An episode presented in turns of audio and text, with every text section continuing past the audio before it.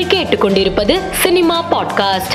சென்னை நுங்கம்பாக்கத்தில் உள்ள தனியார் கல்லூரியில் கலாச்சார நிகழ்ச்சியில் சிறப்பு விருந்தினராக கலந்து கொண்ட விஜய் சேதுபதி மாணவர்களிடையே பேசியதாவது படிக்கும் பாடங்களை நம் அறிவை கொண்டு மதிப்பீடு செய்ய வேண்டும். அதற்கு பெயர்தான் பகுத்தறிவு.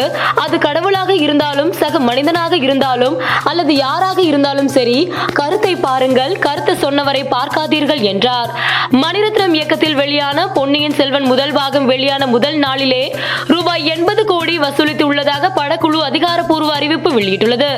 அறுபத்தி எட்டாவது தேசிய விருதை பெற்ற சூர்யா தற்போது வெளியிட்டிருக்கும் புகைப்படம் அனைவரையும் கவர்ந்துள்ளது.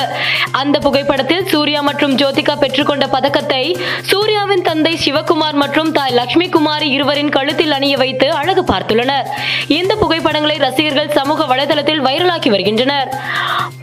செல்வன் படத்தில் ஆதித்த கரிகாலன் கதாபாத்திரத்தில் நடித்திருக்கும் விக்ரம் ரசிகர்களுக்கு நன்றி கூறி வீடியோ வெளியிட்டிருக்கிறார்.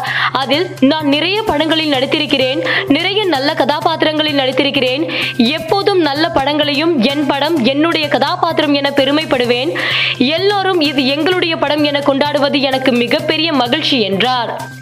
நெல்லை மாவட்டம் காவல் கிணறு பகுதியில் உள்ள திரையரங்கில் நடிகர் சரத்குமார் ரசிகர்களுடன் பொன்னியின் செல்வன் படத்தை கண்டுகளித்தார்.